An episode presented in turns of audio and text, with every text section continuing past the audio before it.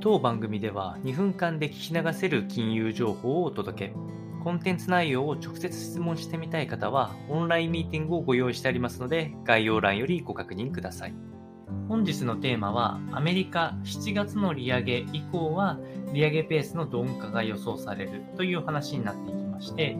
え直近の物価高の影響や、やはり、景気見通しっていうのがどんどん暗くなってきていることを受けて、えエコノミスト予想がだいぶマイルドになってきました。まず7月26、27日に行われる FOMC にて75ベ ,75 ベーシスポイントの利上げというのは、ここは変わっていきないかないというような状況から、ここからが見通しがどんどん引き下がってきておりまして、9月は50ベーシスポイント。で、それ以降の11月、12月っていうのは0.25ポイント、いわゆる25ベース5ベーシスポイントまで利上げを抑えていくという見通し。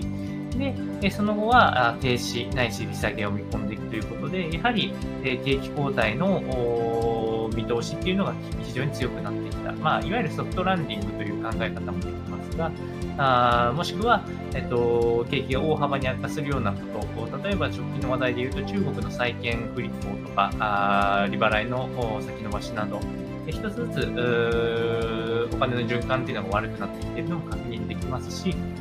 アメリカの、え大手テック企業を中心に、もう、えー、新しい採用っていうのを縮小傾向にしているところ、まだリストラっていうのはテスラぐらいしか出てないかと思うんです、そういうふうに景気見通しは皆さん結構悪い状況になってきておりますので、えこちらを参考にお届けをいたしました。